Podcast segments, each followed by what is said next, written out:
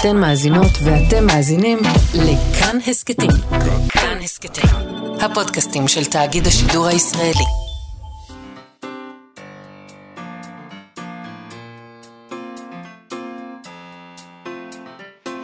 מה שכרוך עם יובל אביבי ומה יעשה לה.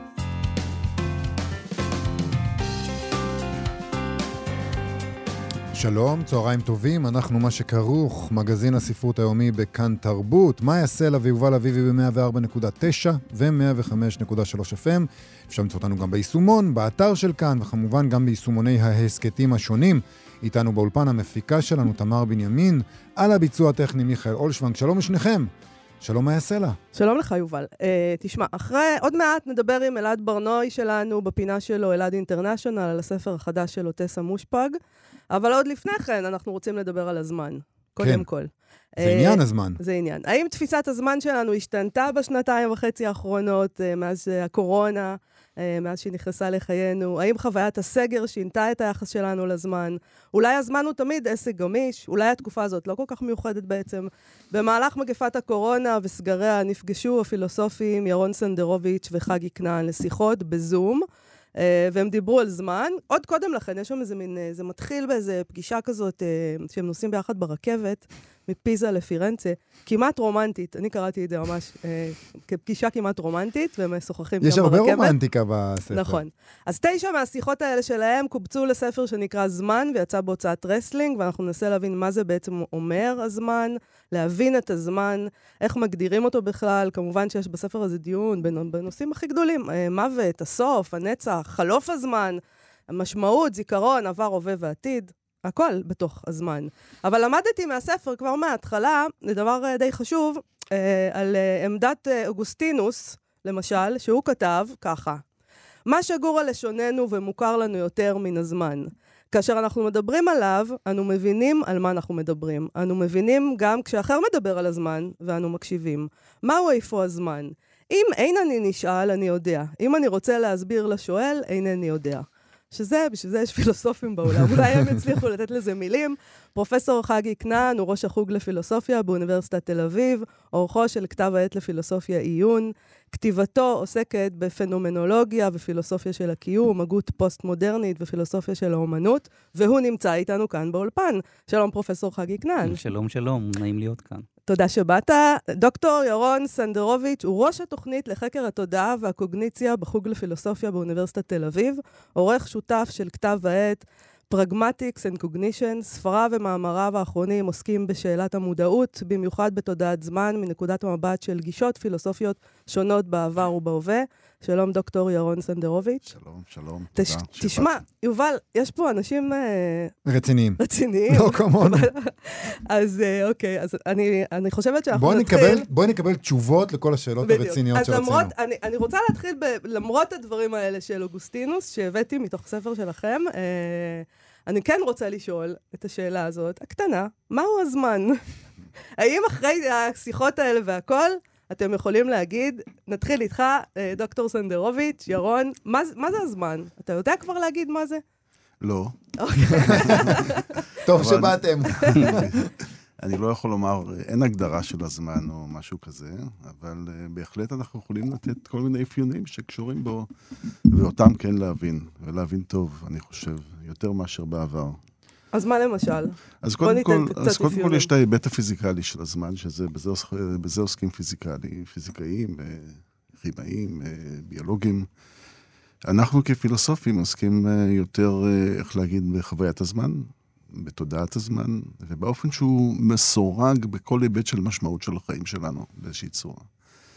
אה, זאת פמינולוגיה של הזמן בגדול, ושני נושאים שאנחנו, חגי ואני, עסקנו בהם בספר ועוסקים באופן כללי בכלל. אבל כשאתה אומר שנגיד פיזיקאים מתעסקים בזמן, אנחנו מדברים על משהו קונקרטי, נכון? אנחנו יכולים לראות על עצמנו את הזמן שחולף. אני, פחות שערות על הראש יש לי ממה שהיה לי לפני 20 שנה, זה עדות למשהו. וגם אני למשל יותר חכמה בהרבה ממה שהייתי כשהייתי בת 20. יש לזה גם אה, זוויות חיוביות. חגי, אבל, חגי. אבל כשאנחנו מדברים על, על פיזיקה, אתה אומר, כן. אז, אז זה הרבה יותר גמיש. כשאנחנו מסתכלים על הזמן מבחינה פיזיקלית, אז... אני דווקא חושב ההפך, בפיזיקה זה הרבה יותר קשיח באיזשהו מובן. זה דווקא תלוי תיאוריה, זה תלוי באופן שבו אנחנו מסבירים את התופעות שאנחנו צופים בהן, באופן שבו אנחנו מקמטים דברים וכן הלאה. אה, זה, אין, אין, אין מכניקה בלי, בלי זמן, אין תהליכים סיבתיים בלי זמן, ובזה עוסק את הפיזיקה, אבל יש עוד היבט של הזמן, שהוא ההיבט שאתה התייחסת אליו, שקשור לחיים שלנו, להזדקנות שלנו, לאופן שבו אנחנו תופסים את העבר, לאופן שבו אנחנו נזכרים בו, לאופן שבו אנחנו מצפים לקראת העתיד. אלה הם נושאים שמעסיקים בני אדם כמעט בכל היבט של חייהם. אולי בכל זאת מילה בהקשר הזה, ירון אמר שאין אולי הגדרה שמספקת אותנו, mm-hmm. אבל זה לא שלא ניתנו לזמן הגדרות במהלך ההיסטוריה של המחשבה. ואפרופו מה שאמרתם עכשיו, דבר שנמצא פה על השולחן בינינו הוא שזמן איכשהו קשור להשתנות. כן. אה, אריסטו חשב שזמן הוא המידה של ההשתנות, או... אבל קשה לחשוב על זמן בלי לחשוב על השתנות. ואם מקבלים השתנות כחלק אינטגרלי מהחיים, אז קל יותר אה, גם לקבל את הנוכחות של זמן. אבל יכולנו אולי לחשוב שיש השתנות בלי זמן. אה, יכול להיות שאנחנו משתנים והזמן לא חולף איכשהו באיזשהו יקום דמיוני אחר. אתה יכול להסביר איך? לא. הפילוסוף מעוניין לדעת, כן, לא. איך יכולנו לחשוב ככה. זה עכשיו קטע אפלטוני כזה של אה, אמרת משהו, עכשיו תעמוד מאחוריו, אני לא... ככה זה אצלנו. ככה זה בינינו גם, אנחנו תוהים אחד על דבריו של האחר, כדי אה, לראות אם אכן אפשר להבין את מה שאמר. אתה הצעת הצעה. נכון, הספר הזה, אני אגיד, הוא מבוסס על שיחות, והוא באמת גם כתוב בצורה של שיחות ביניכם. נכון. חגי אומר ככה, וירון אומר ככה, וזה הופך את זה לאנשים כמוני. אה, יותר קל לקריאה מאשר לקרוא טקסט של פילוסופים, אני חייבת להגיד, מאוד נגיש, אה, כל אחד יכול לקרוא את זה. מאוד משמח לשמוע. אה, אני רוצה אבל להגיד, אתם... זה לא מקרה, דרך אגב, שככה רצינו לעשות אותו. שבחרתם בדבר הזה. זה אוקיי. הזכיר לנו את הימים שהיינו סטודנטים, לפני שנעשינו פילוסופים מקצועיים, עם כל החובות של פילוסופים מקצועיים. פשוט מדברים על דברים שחשובים לנו. ו... אני, אני חושב שזה גם מתחיל מהעובדה שפילוסופיה היא לא משהו ששייך רק לאקדמיה, זה לא מתחיל שם, ההפך, זה מתחיל, לכל אחד יש את הפילוסופיה שלו, כל ילד יש, אני חושב, כל, כל אדם באיזשהו אופן אה, פתוח לשאלות האלה. אה, צריך להחזיר אותה הפילוסופיה למקום שממנו התחילה, למקום שבו היא חיה באיזשהו מובן. אז בואו בוא נדבר באמת על גישות שונות לזמן. אני כנראה לא אהיה הבן אדם הנכון להגדיר את זה, אבל לכם יש, אם אנחנו מנסים, לא נגדיר מהו הזמן, אבל בכל זאת הם אומרים, יש אנשים שכן ניסו, אז, ומן הסתם הם סתרו אחד את השני, התווכחו אחד עם השני. איך, איך לאורך ההיסטוריה ההוגים השונים אמרו לנו מהו הזמן? חגי? אולי יש הבחנה שרלוונטית לנו לספר, והיא בין עמדות שחושבות שהזמן הוא בעצם סוג של פיקציה, אולי פיקציה פסיכולוגית. זאת אומרת שאנחנו בגלל המבנה הפסיכולוגי שלנו חווים זמן, לעומת uh, גישות שחושבות שהזמן הוא לגמרי ממשי. ובעצם אנחנו פותחים את הספר, קצת כמו שאמרת קודם, יובל, אנחנו יודעים מה זה להזדקן, אנחנו יודעים מה זה שיש פחות שערות על הראש, אז אנחנו לא, לא, לא מוכנים לקנות את זה, זאת אומרת, אנחנו צריכים הרבה טיעונים לזה, שהזמן הוא לא ממשי. נקודת mm-hmm. הפתיחה שלנו, הזמן הוא ממשי, והוא, כמו שירון אמר, מסורג לחיים שלנו, והשאלה היא גם המבנים שלו וגם מה נובע מהם. זאת אומרת, איך אנחנו היינו רוצים לחיות בהינתן ההבנות שלנו. אבל יש את העניין הזה, דיברנו, שמנו על השולחן פה את הנושא הזה של השתנות, שאתם אה, מדברים עליו אה, בספר, ועל חלוף הזמן. אה, אז אנחנו מכאן מגיעים גם לעניין הזה של מוות בעצם. כלומר, אנחנו, העניין של הזמן זה שאנחנו יודעים שאנחנו פשוט בני חלוף. שיש לנו, הזמן שלנו קצוב פה, נכון? ויש לנו פחד המוות, ואנחנו לא רוצים למות אה, בדרך כלל, אז, אז, יש, אז זה הקושי שלנו עם הזמן. אנחנו לא, אני לא אגיד אנחנו, חלקנו, אנחנו לא באיזה זן ביחס לדבר הזה.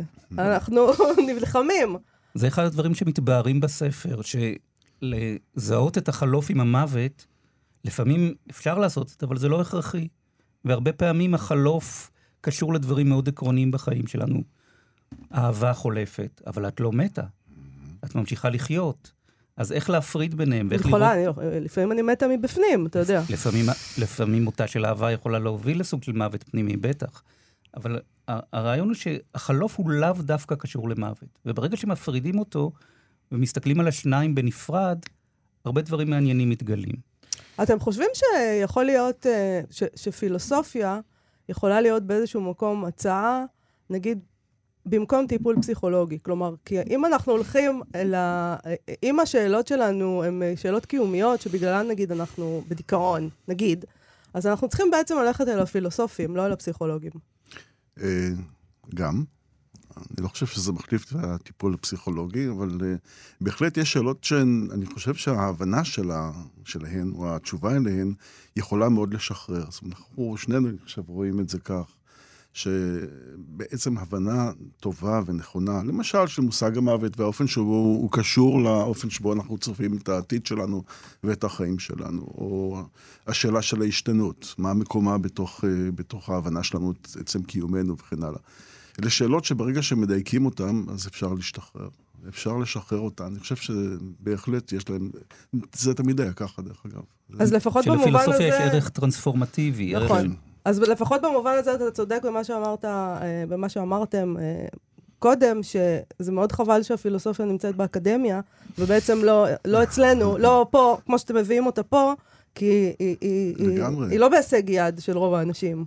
לגמרי, אני חושב שבתקופה שלנו באופן מיוחד זה בולט, לי לפחות, כי יש בתקופות של משבר בדרך כלל פילוסופיה צומחת, פורחת, בגלל שאז רוצים להבין טוב יותר לעומק את המושגים שבהם אנחנו נמצאים. לא רק בתקופה של, של מגפה, שזה שם התחיל, אלא בכלל בתקופות של בלבול וכן הלאה, ואני חושב שיש לה כוח לשנות, זה מה שחגי אומר, כוח טרנספורמטיבי. אבל אם, אם תיקחו באמת שניים מהפילוסופים שהם ידועים לכולם, אה, ניטשה, פרידריך ניטשה למשל, או ז'אן פול סארטר, הפילוסוף האקזיסטנציאליסט, שניהם סירבו להיות באקדמיה. ניטשה התחיל וקיבל בגיל צעיר מאוד פרופסורה, אבל עזב את האוניברסיטה, סארטר סירב להיות באוניברסיטה. גם שפינוזה. ספינוזה לחילופין. אבל אתם לא מסרבים. לא. אני רוצה לדבר איתכם, דיברנו על אה, פסיכולוגיה ופילוסופיה, וחלק ממה שאתם עושים זה לדבר על משמעות. כן. אני חושב שאחד העניינים שמשותפים גם לפילוסופיה וגם לפסיכולוגיה בהקשר הזה של להתמודד עם הזמן שחולף עם המוות המשובה לכולנו, אה, זה עניין של משמעות. האם עשיתי דבר בעל משמעות? האם היה משמעות לקיום שלי? Mm. ואפשר לשאול האם בכלל יש משמעות לקיום האנושי. איך זה קשור לזמן, המשמעות? מה הדיון שאתם עושים לגבי החיבור הזה בין זמן למשמעות? אני חושב שאחד הדברים שלנו היה חשוב לעשות זה להבחין את המקום של המוות בתוך החיים שלנו משאלת המשמעות. אני חושב שאפשר להציע ממש, יש עובדות אמפיריות לכך שאין קשר ביניהם שהוא קשר הכרחי. למשל, אנשים, יש אנשים שמעדיפים למות כשהם מאבדים את המשמעות של חייהם. זאת עובדה שיש אנשים רבים שמוכנים להקריב את חייהם בצבא ובהקשרים אחרים כדי לחיות חיים משמעותיים יותר. זאת אומרת שמשמעות ומוות הם לא באים יחד בהכרח. מצד שני, מאחר שחיינו הם סופיים, אז אנחנו יודעים שאנחנו צריכים להספיק הרבה במעט זמן. אז כך שיש פה את הצד הזה. אבל באופן עקרוני, אני לא חושב שהמוות הוא אמת המידה של משמעות. אני חושב שגם חגי שותף לדעתי פה. אני לגמרי שותף, ורק לומר שיש עמדה מאוד מקובלת שהמוות הוא הקובע את המשמעות של החיים שלנו. אנחנו חיים לקראת המוות, באופן שבאמת, או שאנחנו צריכים להספיק דברים, או אם, איך זה יכול להיות שלא הספקתי כך וכך. והשאלה היא באמת איך לחיות מתוך הבנה של הסופיות שלנו. אנחנו סופיים. זאת אומרת שאם היינו חיים לנצח, היו לנו חיים אחרים לגמרי, שאנחנו אפילו לא יכולים אולי לדמיין. אם היינו יודעים שלא מתים פשוט. תאר לך כמה זמן היינו מבזבזים. לא שככה אנחנו לא מבזבזים. סופיות זה לא רק עניין של זמן, זה גם עניין של יכולת חשיבה, למשל. זה עניין של יכולת לעשות דברים. זאת אומרת, סופיות יש לה המון המון אספקטים. כן. אחד מהם רק הוא העובדה שקיום זה סופי. אז איך בדיוק אנחנו מייצרים משמעות בהקשר של הזמן? נעזוב רגע את הסוף. כן. Uh, הסוף הוא לא מה שמהווה את המשמעות, אבל יש את הזמן שחולף ואת המשמעות שאנחנו רוצים להכניס פנימה לתוך הזמן הזה. איך זה מתחבר, חגי? אז, אז זה מתחבר, אני, אני רוצה לומר שהסוף הוא כן רלוונטי, אבל הוא לא מכריע. אבל למשל, איך הוא רלוונטי? בכך שאנחנו סופיים, סיפור החיים שאנחנו אה, בונים, תוך כדי שאנחנו חיים. אנחנו בונים לעצמנו סיפור חיים, נכון? יוצרים אותו. אז דברים מקבלים את משמעותם גם מתוך המקום שלהם בדבר, בדבר הזה שנקרא חיים, החיים שלי. הרבה, וזה, אם אתה מדבר על משמעות, זה יכול להיות בהרבה רמות. תחשוב על הפעם הראשונה שאמרת, אני אוהב אותך, אני אוהב אותך, והפעם האחרונה שאתה זוכר שאמרת, אתה נמצא בגיל אחר, המשמעות של האמירה לגמרי שונה, היא נמצאת אחר, מקום אחר בזמן. אתה מבין מה זה מקום אחר בזמן. מילים כמו אימא, כשאתה אה, ילד בן שלוש, זה שונה מאשר אתה מישהו שאימא שלו מתנהגת כמו ילדה בת שלוש, נכון? זאת אומרת, זה... כן. מש, משמעות נמצאת בהשתנות בלתי פוסקת בגלל העובדה שיש, אה, שאנחנו חיים בזמן. זה, זה מה שאני מסכים לגמרי. אני רוצה לשאול, אה, אז בואו בוא נדבר קצת על הקורונה ועל האופן שבו היא, המגפה הזאת השפיעה על, התפיס, על, על תפיסת הזמן שלנו, או לא השפיעה. אה, אני חושבת, לא רק על ה... זאת אומרת, יש את העניין של המגפה והפחד מהמחלות וכל הדבר הזה, אבל אני חושבת על ה... מבחינתי, ההשפעה של זה היא בסגרים. בעיקר בראשונים, שזה היה משהו שחשבנו שהוא באמת, לא יוצאים מהבית, אוי ואבוי וזה, יהיו גופות ברחובות וכל הדבר הזה. האם זה השפיע על תפיסת הזמן שלנו? חגי. אז, אז כאמור, זה דבר שאנחנו לא, לא הסכמנו עליו. נכון. ולא הסכמנו עליו ברמה עקרונית, לא רק ברמת הקורונה, אלא עם סיטואציות ספציפיות, פוליטיות, חברתיות, טכנולוגיות, משנות את היסודות של הקיום הזמני שלנו. למשל, מכיוון אחר. תחשבו רגע על, על אפרופו טכנולוגיה, תחשבו על פייסבוק למשל. תחשבו על האופן שבו דברים מועלים בפייסבוק. הם מועלים מעכשיו לעכשיו כדי לקבל תגובה בעכשיו. זה כל כך שונה נגיד מאומנות שנועדה להיות כאן אחרינו, מאיזו תפיסה שאנחנו נגיד פורטרט עצמי, מציירים אותי כדי שיזכרו אותי מתוך הבנה של הסופיות. כלומר, זה משהו מאוד מורכב. אז גם הטכנולוגיה, אפשר לטעון, משנה אותנו, ובאותו אופן סגרים, שמים אותנו בסגרים, מבודדים אותנו. אז כל מיני ממדים של הזמן שהם בינינו, פתאום ניתקים. איזה אופק יש לנו נעשה לא ברור, נוצרת תחושה בועתית וכולי. ירון אבל חושב שהדברים האלה הם יחסית שטחיים לעומת מבנה העומק של הזמן. נכון. אני חושב שלזמן יש מבנה עומק, ולפחות באופן שבו אנחנו חווים אותו, מבחינה אנושית, ושום דבר לא השתנה בו בתקופת הקורונה. מה זאת אומרת? מה, זה דבר, מה זו החוויה הבסיסית הזאת של הזמן שאנחנו חווים אותה, שלא השתנתה? האופן שבו העבר, העבר אה, למשל, אה, מסורג בתוך ההווה שלנו, האופן שבו היותו מסורג בתוך ההווה פותח לנו עתיד, האופן שבו חוויית הזמן עצמה היא דבר מה ש... הוא מחייב להניח איזשהו מנגנון קוגנטיבי מתווך שמאפשר אותה. אלה דברים שנשארו. אנחנו חווים אמנם, נראה כאילו שהחיים יותר איטיים או יותר מהירים, או כל מיני דברים מהסוג הזה, אבל זה צדדים שהם בעיניי שוליים יחסית. אבל זה אחד הדברים המעניינים ש, שקרו לנו, לי אישית. אני חושב על שאני, שחלק מהאנשים שאני מדבר איתם שותפים לתחושה הזאת. אתה אומר, החיים אולי נעשו איטיים ומהירים יותר, אבל החיים נעשו גם איטיים יותר וגם מהירים יותר. וזה מאוד מבלבל מבחינת הזמן. מבחינת חוויית הזמן שלנו, בגלל הקורונה, אני חושב, הכניס, אה, אולי, אולי המהות לא השתנתה, אבל האמפליטודה השתנתה. אה, מה שאנחנו רגילים הרי לזה שתחושת הזמן שלנו, חוויית הזמן שלנו היא משהו יחסי אפילו בינינו לבין עצמנו. כשאנחנו נהנים, הזמן חולף מהר, כשיש שיעור משעמם באוניברסיטה, אז הזמן חולף לאט, אבל... אה, אבל... אין שיעורים משעממים. חס וחלילה, מעולם לא קרה לי. אבל עכשיו פתאום אנחנו חשים את זה בו בזמן. את, אותה, את שתי התחושות הסותרות לגבי הזמן, אנחנו חשים... כשאנחנו היינו בסגרים, אני הרגשתי כל יום כאילו הוא לא ייגמר לעולם. כן. כי הייתי עם שני ילדים שהייתי צריך לספק את כל הצרכים שלהם 24-7, והרגשתי שכל יום לא נגמר. אבל כשהיום הזה נגמר, הרגשתי שלא עשיתי כלום, ולא הספקתי שום דבר. והדברים האלה היו מאוד מאוד חופפים. לא, אז קודם כל אני מסכים לגמרי, אני כמובן לא יכול להתווכח עם מה שתיארת, אבל uh, אני חושב, נגיד בגדול, כי הרי קורונה זה, זה מצב כללי משותף להמון בני אדם. אני חושב שאם תרד לפרטים, אתה תראה שלכל אדם יש חוויית זמן מאוד מאוד שונה משל האחר. ותחושת המשך שלו, האופן שבו הוא מרגיש שדברים הם איטיים או מהירים, שהזמן הוא מלא או הזמן הוא פחות מלא, משתנה בין אדם לאדם. אני, אני חושב שזה אלמנט שנשאר תמיד, והמשותף וה, הזה הוא פחות השפיע על, על ההבדלים הללו. זאת אומרת, זה חלק ממה שזה אומר להיות uh, יצור חווה זמן. מה שאני מסכים איתך, יובל, בכך שאני חושב שהקורונה יצרה סוג של דיסאוריינטציה בקשר שלנו לזמן. עם, ואולי המילה היא כאן הרגלים. יש, היו לנו הרגלי זמן מסוימים. הרגלים שהם לא, הם גם אישיים, אבל הם גם קשורים לכלכלה, איך עובדים נכון, איך הולכים לעבודה, קמים בבוקר. והקורונה פרמה הרבה מההבדלים, מההרגלים האלה. נגיד באיך האנשים הפסיקו ללכת לעבודה, לא רוצים ללכת לעבודה יותר, לא רוצים כן. שמישהו יעשה להם טובה וייתן להם יום חופש אה, פעם בכמה זמן, לא, רוצים לעבוד מהבית, אבל אם עובדים מהבית, דברים אחרים משתנים, אז, אז בעצם הרגלי הזמן לכאורה השתנו. אבל השאלה באמת אם המבנה הזמן השתנה או לא. ולמשל כאן, אחד הדברים שדיברנו עליו הרבה בספר, זה הרעיון הזה של חזרתיות. וחזרה הרבה פעמים נראה לנו, אם אנחנו לא מסתכלים על זה לעומק, שהיא חזרה על אותו הדבר. ולירון יש מקום יפה בספר שהוא אומר, אפרופו דיברת על דיכאון, שהיום השני של הדיכאון הוא לא כמו היום השלישי של הדיכאון, והיום העשירי של הדיכאון הוא לא כמו היום התשיעי.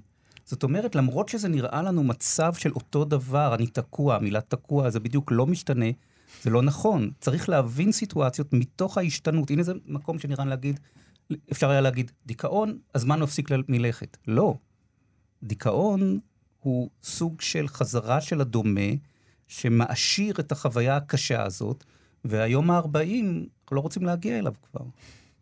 אז בכל זאת, אתה בכל זאת אומר אבל, שכן, שהיה משהו שהשתנה בקורונה, שיש איזה, שזה לא רק האמפליטודה, כמו שאמרתי, זה לא רק העוצמה, אלא זה המהות, משהו אולי במבנה הזה השתנה. זה לא רק זה שהיה לנו אה, חודש שבו כל יום נראה כמו משנהו, אבל בעצם הוא לא היה, אלא משהו בסיסי. השאלה אם זה השתנה שם, ועכשיו שנגמר הדבר הזה, נגיד שהוא נגמר, והסגרים וזה, אז, אז אנחנו, אנחנו נתקן. לא נתקן, פשוט חזרנו באיזשהו מקום זה נכון, אה, מה שירון אומר, שאנחנו חזרנו להיות בדיוק כמו שהיינו. אנחנו כל הזמן, אנחנו גם אומרים, לא השתנה כלום, חשבנו שנשתנה, גם היינו מסתכלים על הטבע, וואו, ציפורים, פרפרים בתל אביב וזה, איזה יופי, עכשיו אנחנו נתייחס לזה אחרת. בעצם חזרנו להיות בדיוק אותו דבר. אז, אז אני רק רוצה להמשיך אותך, ואני רוצה לומר שכל יום בקורונה היה אחר מהיום שקדם לו. בהתחלה לא ידענו למה לצפות, ואחרי זה פתאום היו, אני זוכר ששמעתי אנשים שאומרים, וואו, אנחנו בחיים לא נחזור לחיים שחיינו נכון. קודם.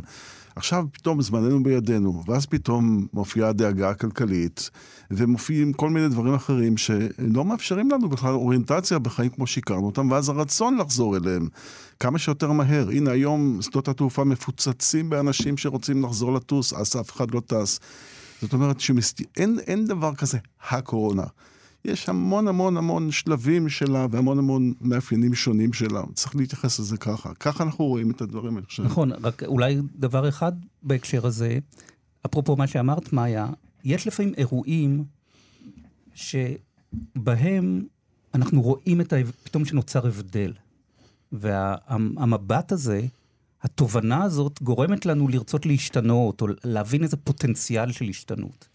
למשל, אני לא יודע אם, אם אצלכם זה ככה, אבל למשל אני זוכר ברגעים של שבעה על מישהו שמאוד יקר לך, אז פתאום נדמה לך שאתה יודע פתאום מה חשוב ומה לא חשוב. כן. והשבעה מאפשרת את זה איכשהו. אתה אומר, אני יותר לא אעשה שטויות מהסוג הזה, לא, לא רוצה להיות מזויף יותר, לא רוצה לעשות את החובות הרגילות, אבל אחר כך החיים ממשיכים.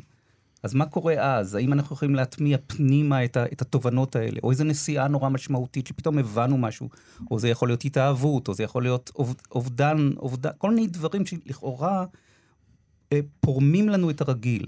זאת אומרת, אנחנו, יש לנו את ההרגלים, אבל יש רגעים נדירים שבהם הרגיל משתבש, קורה לו משהו. ואז לרגע נפתחת איזו אפשרות, לפעמים היא ממומשת בצורות כאלה, ולפעמים בצורות אחרות. אני רוצה לשאול אתכם, אה, כי קראתי את הספר הזה, ואתם מדברים אחד עם השני נורא יפה, בנחת. לא קורה שאתם רבים? כלומר, הרי זה, זה דברים נורא מהותיים. יש איזה... אין, אין שם איזה... ואתם לא מסכימים. לא צועקים אחד על השני, כן, טורקים את הטלפון. אני לא חושב שאנחנו רבים. לא, לא רבים, אבל... אין כזה סערה, סערת רגשות, הכל אה, כזה מדוד ובטון נעים. לא, יש, בטח שיש לא, צריכה לקרוא את זה נכון, אם אנחנו היינו קוראים לך את זה, הייתי מבינה איפה אולי זה מה שצריך לעשות, צריך לעשות המחזה של השיחות האלה. כן. אני רוצה לשאול אתכם על הספרות. אתם, אתם אה, מצטטים בספר מכל מיני, אה, גם הוגים שהם על הגבול בין פילוסופיה לספרות, גם אנשים, גם כותבים של שירה ופרוזה. איך, איך הספרות אה, מתעסקת בעיניכם עם הזמן? כי הרי אחד הדברים שספרות עושה זה שהיא מפענחת לנו אה, דברים שאנחנו לא יודעים לשים במילים. ומצד שני, זה באמת, כמו שאמרת מקודם, חוויה כל כך אינטימית הזמן. ויכול להיות שהיא לא... שזה באמת, אנחנו... שות, היחיד ששותף לחוויית הזמן שלי הוא אני. אז איך באמת אתם משתמשים בספרות כדי להגיד את הדברים האלה על הזמן? בורכס. לא פחות.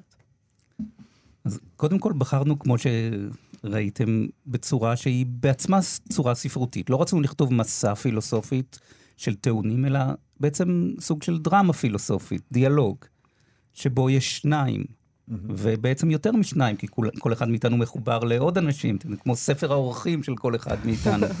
בפנימה. ואנחנו נמצאים בזמן, כמו שהספרות נמצאת בזמן. זאת אומרת, אחד הדברים היפים בספרות, ובספרות טובה, עושה תמיד משהו עם הזמן. זאת אומרת, כשאתה קורא ספרות טובה, אתה מרגיש את חוויית הזמן, אתה מרגיש שהיא קורית בזמן ומדברת על הזמן. אמ, ואחת התמות ש, שאנחנו עוסקים בהן הרבה זה באמת איך לחשוב על משמעות, לא באופן שהוא הרבה פעמים קונבנציונלי, שיש לדבר משמעות והיא מה שהיא, אלא לחשוב עליה כמשהו שהוא תמיד מתפתח, משתנה בזמן. לא, לא לחשוב עליו כגרעין סגור, נתון, אלא משהו שיש לראות אותו אה, בתוך הזמניות שלו. או במילים אחרות, יש אנשים שאומרים שאם משהו חולף וזמני, הוא לא משמעותי. ואנחנו טוענים ההפך, שמשהו יכול להיות משמעותי רק אם הוא חולף וזמני. אני לא חושב כמוך לגמרי, כמו שאתה יודע, אני חושב שמשהו יכול להיות משמעותי גם אם הוא לא חולף וזמני. טוב, אה, ליותר מזה, אנחנו היינו יכולים להמשיך לדבר, אבל נכון. נגמר לנו הזמן. הייתי חייב להגיד את זה, אני מצטער. אני... חשוב מאוד. זמן זה משהו שיכול להיגמר, אין ספק. אז דיברנו על זמן, תשע שיחות פילוסופיות, יצא בהוצאת רסלינג. תודה רבה שבאתם אלינו לאולפן, פרופסור חגי כנען, דוקטור ירון סנדרוביץ', תודה לכם. תודה רבה. תודה היה רבה. כיף. היה להתראות. כיף, תודה. עכשיו, אלעד אינטרנשיונל. מה שכרוך בכאן תרבות, מיה סלע ויובל אביבי, ואנחנו עם פינת אלעד אינטרנשיונל של אלעד בר-נוי, מגיש ועורך פופ-אפ, המשודרת בכאן תרבות בימי חמישי בעשר. כאן אצלנו, הוא מספר לנו על ספרים שטרם תורגמו.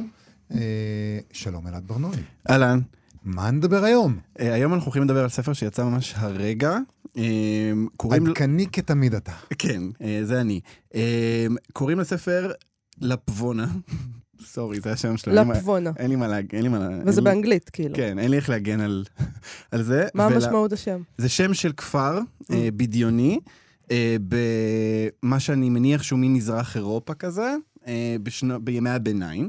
כתבה אותו אוטסה מושפג. אנחנו מכירים אותה. מהמם. אה, נכון. היא כתבה את אה, שנת המנוחה והמרגוע שלי ואת איילין. אה, היא אה, אה, ידועה בזה שכזה היא כותבת אה, על חוויה מילניאלית נקרא לזה, אני חושב.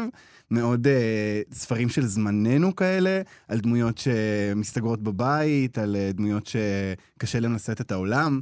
אה, שנת המנוחה והמרגוע שלי זה היה כזה דמות שמקבלת הוראה מהפסיכולוגית שלה לקחת אה, הפסקה מהחיים, פחות או יותר, אה, ומאביסה את עצמה בתרופות ו- וכן הלאה. אה, והרומן החדש שלה הוא, הוא כאילו משהו מאוד מאוד שונה, כי זה רומן היסטורי שמתרחש כאמור בימי הביניים בכפר שנקרא אה, לבבונה במה שאני כאמור מעריך שהוא מזרח אירופה. אה, וב...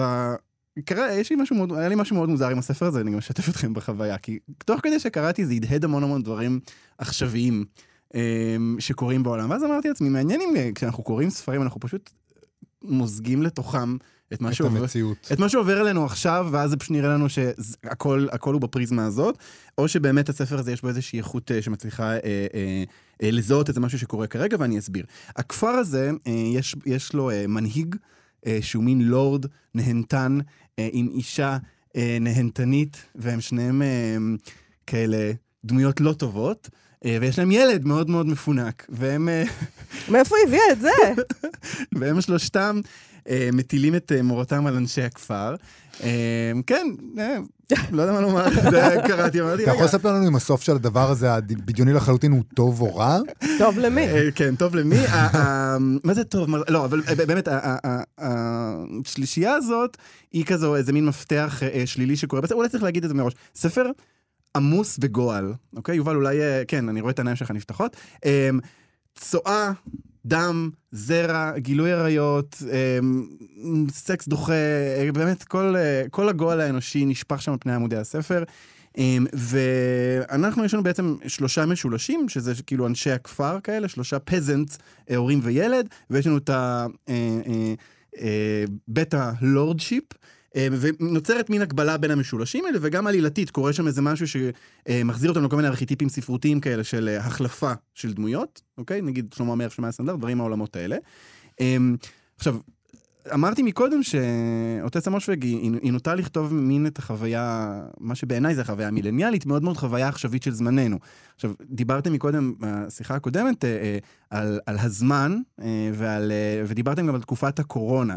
ו, ושוב, מצאתי את עצמי קורא אה, רומן היסטורי, שמתרחש בזמן, גם, אגב, זמן מדומיין, כי זה לא מציאותי, אה, וראיתי איך פתאום הזמן שלנו נמזג לתוך הזמן הזה, במובן הזה שיש בה, אה, בכפר הזה אה, רעב נוראי, אה, שאני כל הזמן זה כזה היה, אוקיי, משבר אקלים, הנה, ומגפה איומה. אה, ופתאום אמרתי לעצמי, יכול להיות שמה שאני קורא כרגע, זה הרומן המילניאלי הראשון שמתרחש בעולם היסטורי, והוא מתאר לחלוטין את העולם הזה בלי להתייחס בכלל לעכשיו, אבל הוא עושה, כלומר, הצורה שלו היא מיליאנית לחלוטין. לחלוטין. מה הכוונה? כל הדמויות בספר בלתי נסבלות, אוקיי? כל הדמויות בספר בלתי נסבלות. אין שם מישהו לחבב? אין אף אחד לחבב. רגע, וזה מאפיין מילניאלי בעיניך? זה בעיניי מאוד מאוד, אה, אה, כן. אה, משהו מאוד של התקופה הזאת, של אה, דמויות, אה, גם בסדרות אגב, דמויות שהן באמת מעצבנות והן בלתי נסבלות, זה כאילו בכוונה. כי כולם קרציות וכולם מעצבנים, ואין לנו כוח לאף אחד, אנחנו לא רוצים לדבר עם אף אחד, נכון? אני לפני, לפני התוכנית, לפני שעליתי לפה, הייתה לי שיחת טלפון מספר שאני מכיר, והתגובה הראשונה שלי הייתה זה, למה אנשים מתקשרים אליי? כאילו, באיזו עזות מצח אתם בכלל מעזים להתקשר... אגב, אני אפילו לא יודע מי זה היה, כן? כמובן שלא ענית. מקווה שלא מאזין, אבל אה, אם כן, אז תכתוב לי בוואטסאפ. אה, אבל זה מין חוויה כזו מאוד מאוד מסתגרת. החוויה הזאת מאוד התעצמה, אני חושב. אמ, עם, אה, עם הקורונה, כי, כי זה היה קצת כזה העולם מיישר קו עם, ה... עם, עם, עם האינטרוברטיות ועם החרדות ועם כל הדבר הזה של כזה, למה אנשים מדברים אליי, אוקיי? והספר הזה הוא, הוא מאוד זה, כי זה כאילו רומן היסטורי, אבל הדמויות בו מילניאליות לחלוטין, בעיניי. זה מאוד, אה, זה, אני מתחבר לזה כי אנחנו תמיד מתייח, אנחנו מתייחסים לסופרים ולסופרים שכותבים ספרי ביקורים, אנחנו אומרים, אוקיי, מוצאים את הספר הראשון, מוצאים את הספר השני, ואז הגיע הזמן להתבגר, נכון? להפסיק להיות סופר מילניאלי. אז גם אם אתה מילניאל, אבל אתה כבר עכשיו עוד מעט בן 40, אם אתה מילניאל, אז תעזוב את ההגדרות האלה שלכאורה אמרו לך איך אתה אמור לכתוב, ותהפך לסופר רציני ותכתוב את הרומן ההיסטורי הראשון שלך. אני אומר כן, את זה כמובן בהגזמה. קודם כל חשוב לי אה, רק להגיד שאני לא מתקרב לגיל 40, רק להבהיר את הדבר הזה, אה, בגלל שדיברת בגוף שני, ואכן הסופרת היא בת 41, וזה נכון, כאילו צפוי, אה, מצופה ממנה, גם היו הרבה ביקורות עליה, כאילו, על הספרים הקודמים, שבאמת יש בהם איזה משהו קצת ילדותי. אבל צריך להגיד, הרומן הראשון שלה גם היה היסטורי, הוא התרחש במאה ה-19, לא קראתי אותו, מקגלו, הוא נקרא, הוא דווקא נראה מעניין. אמ, אבל אני חושב שיש פה רגרסיה אה, בספר הזה. אולי דווקא כיוון שנדרש ממנה לכתוב את הרומן הבוגר שלה, ואומרת, אוקיי, אני אעשה איזה רומן היסטורי כזה פיגורטיבי וטה-טה-טה, אז היא מרשה לעצמה רגרסיה תוכנית לתוך המילניאליות, כי יש לה את הכיסוי. יש לה את ה... אני, לא לא יודע אם היא מרשה לעצמה, אני, יודע שזה מה שהיא, אני חושב שזה מה שהיא מסוגלת לעשות. כלומר, יש לספר הזה הרבה מגבלות, אמ, וזה... אני, אני שם לב שלאחרונה, בשנים האחרונות, יותר ויותר ספרים הם קצת אמ, נעשים רזים ונראים כמעט כמו משל, או אגדה, או איזה מין אלגוריה כזו. זה משהו שקורה די הרבה, והרבה פעמים זה באמת ספרים שיש בהם איזשהו, איזשהו מוטיב או היסטורי, או פנטסטי, או גם וגם.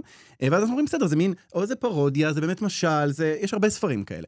ו, ו, וזה מה שהרגשתי בקריאה בספר הזה, כאילו, הרגשתי שהעולם שהיא בונה, אפשר להישען על זה שזה עולם רזה, כי אנחנו חיים בעידן כזה, עידן רזה, נכון? שפה רזה, אימוג'י, כל הדברים האלה. אה, אבל... פתאום אמרתי לעצמי, לא, פשוט יכול להיות שזה היכולות שלה כסופרת. נגיד, יש איזו מילה שחוזרת על עצמה הרבה פעמים, סטופיד. עכשיו, כאילו, את סופרת, נכון? יש לך עוד דרכים לתאר, כאילו, טיפשות. לא, אבל יש איזה משהו שאתה יכול להגיד, אה, כש, כשקראת את הספר הזה, מה הסיבה לזה שהיא ממקמת את זה בהיסטוריה? אה, מה, מה, מה הסיבה שלה? מה, אם היא הייתה פה, מה היא הייתה עונה? אה, למה זה שם? זו שאלה טובה, כי חומרי החיים וחומרי הספרות, באמת, אני לא לגמרי מבין עד הסוף איפה הם, איפה הם מתיישבים. אני כן יכול לחלוטין לדמיין איך זה היה פעם טיוטה של רומן מעמדי עכשווי, אמ. שאז איזה עורך או עורכת בהוצאה אמרו לה, די, די לכתוב ספרים כאילו על כזה ארה"ב של זמננו, על כזה נשים אמריקאיות וכל הדבר הזה, בואי ננסה משהו אחר. בגלל זה אני אומר שהצורה של הרומן היא נורא נורא מילניאלית. כלומר, הצורה שלו היא לחלוטין בת זמננו. אין בצורה, גם בשפה אגב, אין פה איזה עניין היסטורי אמיתי כמו המיקום והזמן. אה, זה, זה, זה כמעט זה, כאילו זה... אני לא קראתי את הספר, אבל זה נשמע מעט עצלני פשוט. אה, כאילו אתה אומר, זה היה יכול להיות דיסטופיה עתידנית גם. זה היה יכול להיות אה, משהו באמת פנטסטי, משהו מדע בדיוני, בדיוני אבל אמרו, הלכה על אה, היסטוריה. יכול להיות, ויכול להיות שיש כאן איזושהי אה, שבירת מוסכמה. אה, לבוא ולהגיד, רומן היסטורי לא חייב לדבר כמו רומן היסטורי. הוא לא חייב להיות דמויות של בוא נחשוב מה הם עברו אז, ואיזה מין דברים היו להם, ואיזה מין שפה הם נשאו בפיהם. לא. אני רוצה לחשוב על ההיסטוריה בעיניים שלי, והעיניים שלי זה העיניים המילניאליות של מישהי אמריקאית, אמ, וככה אני אעשה. כלומר, יכול להיות שזה... זה ברידג'רטון כזה, נכון? ככה קוראים לזה? ברידג'רטון? אה, כן, זה, יש את הסדרה ברידג'רטון, אבל, אבל אה, ברידג'רטון, יש כאן פעולה מוצהרת של כאילו שינוי ההיסטוריה או מחשבה על ההיסטוריה מחדש. כאן, בעיניי, תוכנית, אין כאן באמת מגע בהיסטוריה. כלומר, תוכנית זה ממוקם באיזשהו מקום, אבל צורנית, אה, יש כאן מעשה שהוא או עצלני, או פורץ דרך באיזושהי מידה. כלומר, לבוא ולהגיד, כל הדבר הזה, כל המוסכמה הזאת אה, אה, הרגילה שיש לנו, שספר צריך לעבור אה, תחקיר היסטורי, נכון? Mm-hmm. והוא צריך, וסטופד אה, לא הייתה מילה שנאמרת שם, ו-thou shall not, כלומר זה אמור להיות מדובר ככה. אנחנו כבר רואים המון רומנים היסטוריים שלא עושים את הדברים, אבל פה יש משהו באמת נורא נורא מובהק, כי הדמויות נורא שונאות כזה, ונורא... אין שם איזשהו יצר חיים, אין שם איזשהו אה, אה, אה, הישרדות אפילו. יש שם איזה שובע ושעמום וניהיליזם שמאוד מאפיין את התקופה, מאוד מאפיין אה, ספרות פוסט-קורונה, מאוד מאפיין ספרות מילניאלית, אני חושב. נראה לי שהיא אמרה, יאללה, בוא נמקן את זה בהיסטוריה ונראה מה קורה. רגע, אז השורה התחתונה אבל, ממליץ. לקרוא את זה או לא לקרוא את זה? אני, אני נהניתי מהספר. זה ספר שאו שאנשים אה, יגידו, איכס, מה זה הגול נפש הזה, או שהם יגידו, אה, וואלה, נחמד, קריאה טובה. כלומר, אני לא חושב שזה איזשהו רומן גדול, אבל אני, אני, אני מאוד מאוד נהניתי, נהניתי מהקריאה, וגם מצאתי את עצמי רוצה לחזור לספר הרבה, וגם כאמור, הוא עורר בי באמת הרבה מחשבה על עכשיו. כלומר, הרגשתי כל הזמן איך... אמ, יכול להיות שבגלל שהספר הזה, ובגלל שהשלד שלו דק, היה מאוד קל באמת לצקת לתוכו את, את, את מה שקורה לי עכשיו בחיים שלי, את הזמן שלי. ויש בזה משהו שמוצא חן בעיניי. אמ, יש בזה משהו שאני אוהב. כאילו, הרגשתי שיש לי המון המון מקום בתוך הספר, אה, ולכן אני נהניתי מהקריאה. שוב, כל אזהרת טריגר שאפשר לתת על ספר, יש, צריך לתת לספר הזה. כל הגועל שבעולם, כל, כל מיץ גוף שאתם יכולים לדמיין, נמצא שם ואחרים, אז תעשו את החושבים שלכם לפני. אותי שכנעת. אה, לפבונה. אוטסה מושפג, אה, אלעד אינטרנשיונל, אלעד ברנוי, תודה רבה לך על השיחה הזאת. תודה רבה.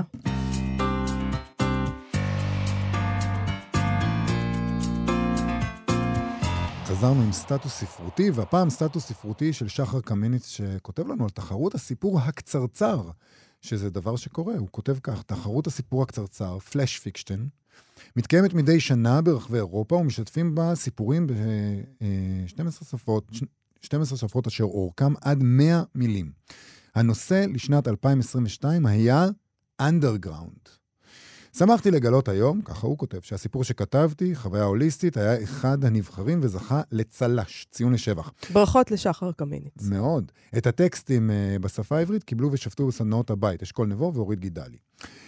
Uh, הוא כותב, הנטייה שלי כקורא, כקורא וכותב היא לי פרוזה ארוכה, והיה ניסיון ראשון שלי בפורמט מצומצם, וכדי להקשות על עצמי עוד יותר, בחרתי לתמצת נובלה בת כעשרת אלפים מילים שכתבתי לפני כמה שנים. וואו, זה ממש, זה לערוך את עצמך מעשרת אלפים למאה, זה חתיכת... אה, זה חתיכת... כיף. אה, כיף? תענוג, כן, זה נשמע לי כיף מאוד. זה נשמע לי אתגר, זה לשים את עצמך בתוך אה, סד כזה, כל הכבוד. לאחר הגיזום הנרחב, הוא כותב, הופתעתי לגלות שדווקא נותר לא מעט, ובפרט נחשף משהו מהגרעין הרעיוני של הטקסט המקורי על הקשר בין שפה תאגידית מצוחצחת לבין מעמד. והוא גם משתף עם הסיפ... אה, אותנו, איתנו, את הסיפור הקצרצר שלו, שנקרא חוויה הוליסטית. וככה זה הולך. בתיה עולה מהמרתף, מפהקת, שירותית ומחויבת ליצירת ערך. סייבר, פרסומות, בינה מלאכותית. זה המקצב הפועם של יומה. מדלגת בין שלוש הקומות, היא דוחסת פחיות בירה ומשולשי פיצה לשקיות ענק. ידה השמאלית מתיזה, כמות מדודה, והימנית מספיגה בתנועה מעגלית, תנועה שנטבעה בגופה כמו נשימה. כל העת בתיה מאזינה, חרישית ושקופה. עשרים שנים בהייטק וחמדנותה למילים לא שכחה. המגדל הזה בהרצליה רוכש מילים חשובות וכולן עוברות דרכה, כמו רוח חמה, חושפות בפניה את סודות העולם. בלילה היא מצטנפת בחדרה התת-קרקעי ומונה את אוצרותיה החדשים. חוויה הוליסטית, מצוינות דיגיטלית, הנגשת תוכן, תובנות עסקיות. מתוך דמדומי הכרתה האחרונים נשזרות האבנים היקרות לחלומות. עיניה נעצמות. נהדר. אפשר היה לקרוא לזה גם סיוט. אבל את יודעת, זה, כסיוט. זה גם מתחבר לשיחה שלנו השבוע עם תהל פרוש על הייטק ועל כלכלה ועל שפה ו... ועל שפה ריקה. על שפה ריקה ועל העובדה שהשפה הריקה הזאת היא מנצחת את השפה המלאה העברית. נכון. אמ, אומה חדשה. זה בעצם אומה חדשה, הוא מתאר, שחר נכון. קמיניץ. וזה מעניין שאנחנו מתעסקים בזה שוב, שאנחנו, הכותבים, מתעסקים בזה שוב ושוב, זה נעשה יותר ויותר נוכח בחיים שלנו. נכון. אה, טוב, יובל, אנחנו נסיים עם הפינה האהובה שלנו, ועיקרן תחילה, שבה אנחנו נותנים לספרות להגיב על ענייני היום. אתמול פורסמו עדויות ממשפט נתניהו, אה, אה, עדות של הדס קליין, שעבדה עם ארנון מילצ'ן וג'יימס פאקר, עדיין היא עובדת איתם לפי עדותה. קראתי את כל העדות הזאת מאלף כן? ועד תו, אני חייבת לומר. כן? מה, כן, בוודאי. טקסט מדהים. אה, אולי ו- אותו צריך להמחיז. צריך, אני, אני, אני, אני לא יודעת את מי אני רוצה לשחק, אבל פשוט. אני, אני, אני צריכה לשמוע את, ה, את, התו, את ההגנה, אולי איזה עורך דין של ההגנה. אה, אני ארצה, סתם בשביל האתגר. בכל אופן, אה, במהלך היום צוות התביעה הגיש לשופטים קלסר שכלל את החשבוניות של ההוצאות של מילצ'ן על בקבוקי השמפניה והסיגרים שנרכשו עבור בני הזוג נתניהו, לכאורה. אני לא יודעת, צריך להגיד לכאורה, או שאם הוגשו חשבוניות זה כבר, אוקיי. אני לא אני- משפטן, אני נגיד צריכה לכאורה, להתייעץ עם העורך דין שלי. בוא נזרוק. לכאורה. לפי כתב האישום, בין 2011 ל-2016, סיפקו מילצ'ן ופאקר לזוג נתניהו בקבוקי אלכוהול וסיגרים בשווי כולל של 693 אלף שקלים. בלבד. חדשים. Uh, מה יש לספרות להגיד על זה? אנחנו נקרא מתוך הסיפור בין השירים של uh, סקוט פיצג'רלד, מתוך הקובץ יהלום גדול כמו הריץ, שיצא בהוצאת זמורה ביטן בתרגום של דפנה לוי. בבקשה, יובל. ככה הספ... הסיפור הזה בין השירים מתחיל. אין טיפוסים, אין ריבועים. יש בין השירים, וזה הסיפור שלו, ולא של אחיו. כל חיי חייתי בקרב אחיו, אבל האיש הזה היה ידידי. חוץ מזה, אילו כתבתי על אחיו, הייתי צריך לפתוח בהתקפה על כל השקרים שסיפרו העניים על העשירים, והעשירים על עצמם. מבנה כה פרוע הקימו, עד שאם ניטול ספר על העשירים, אינסטינקט כלשהו מכין אותנו לאי-ממשות. אפילו עיתונאי החיים האינטליגנטיים והנרגשים תיארו את ארץ העשירים דמיונית כארץ אגדות. הרשו לי לספר לכם על העשירים מאוד. הם שונים מכם וממני. יש להם והם נהנים בשלב מוקדם, וזה משפיע עליהם. עושה אותם רכים במ- במקום שאנחנו קשים, וציניים במקום שאנחנו נותנים אמון. כך שאם לא נולדתם עשירים, קשה מאוד להבין זאת. הם חושבים, עמוק בליבם, שהם טובים מאיתנו, מפני שהיה עלינו לגלות בכוחות עצמנו את הפיצויים ואת מקומות המקלט של החיים. גם כשהם נכנסים עמוק לתוך עולמנו, או שוקעים מתחתנו, עדיין הם חושבים שהם טובים מאיתנו. הם שונים. אבל אנחנו, אה, אנחנו לא אוהבים לחשוב על זה בעצם, שהם שונים. אנחנו חושבים שאם לנו יהיה יותר... לא, לא, לא, זה לא נכון. אני, אז- אני, אני אוהבת לחשוב על זה שהם שונים, הם, אה, ש... הם באמת אוהבת? שונים. אה, אה, אוקיי. כן, יש אנשים שאוהבים את השוני הזה, יש אנשים, כן, יובל, בלי לנקוט בשמות ספציפיים, כן. שחושבים שאם ישפכו עליהם כסף, ו- דברים, אז הם יהפכו להיות כמו העשירים. Mm. וזה, אני תשמע, חושב, מה שנאמר לנו לא משהו. נכון. אתה לא יכול להיהפך לבין עשירים אפילו אם אתה מקבל המון כסף. זה מה שנאמר לי, פה. אני אגיד לך מה עובר לי בראש עכשיו. יש לי מה להגיד על הנושא הזה, אבל בהקשר הנוכחי, שבו אנחנו מדברים על אה, משפחת נתניהו ומילצ'ן וכל מה, זה, אנחנו מדברים על אני ספרות. פשוט אומרת לעצמי, תהיי בשקט, תדברי בבית, לא ברדיו. עזבי אותך. תכף נכבה את המיקרופון. כבו את המיקרופון, אני אגיד לכם מה אני חושבת. אנחנו מדברים על ספרות. נכון. ובספרות אפשר לדבר על הכל. אנחנו לא דיברנו על שום דבר חוץ מאשר על הסיפור הזה. בין העשירים של פיצג'רלד. פיצג'רלד הוא באמת סופר נפלא. נכון, הנה, אמרנו נכון, את זה. סופר נפלא. יש לו תובנות מדויקות על החיים. וזה זמננו לסיים, לפני שנגיד יותר מדי דברים. תודה רבה לתמר בנימין ולמיכאל אולשוונג שעשו איתנו את התוכנית. בואו לבקר בעמוד הפייסבוק שלנו ושל כאן תרבות. מחר, כרגיל, אנחנו משדרים את המיטב שלנו. אה, להתראות. להתראות.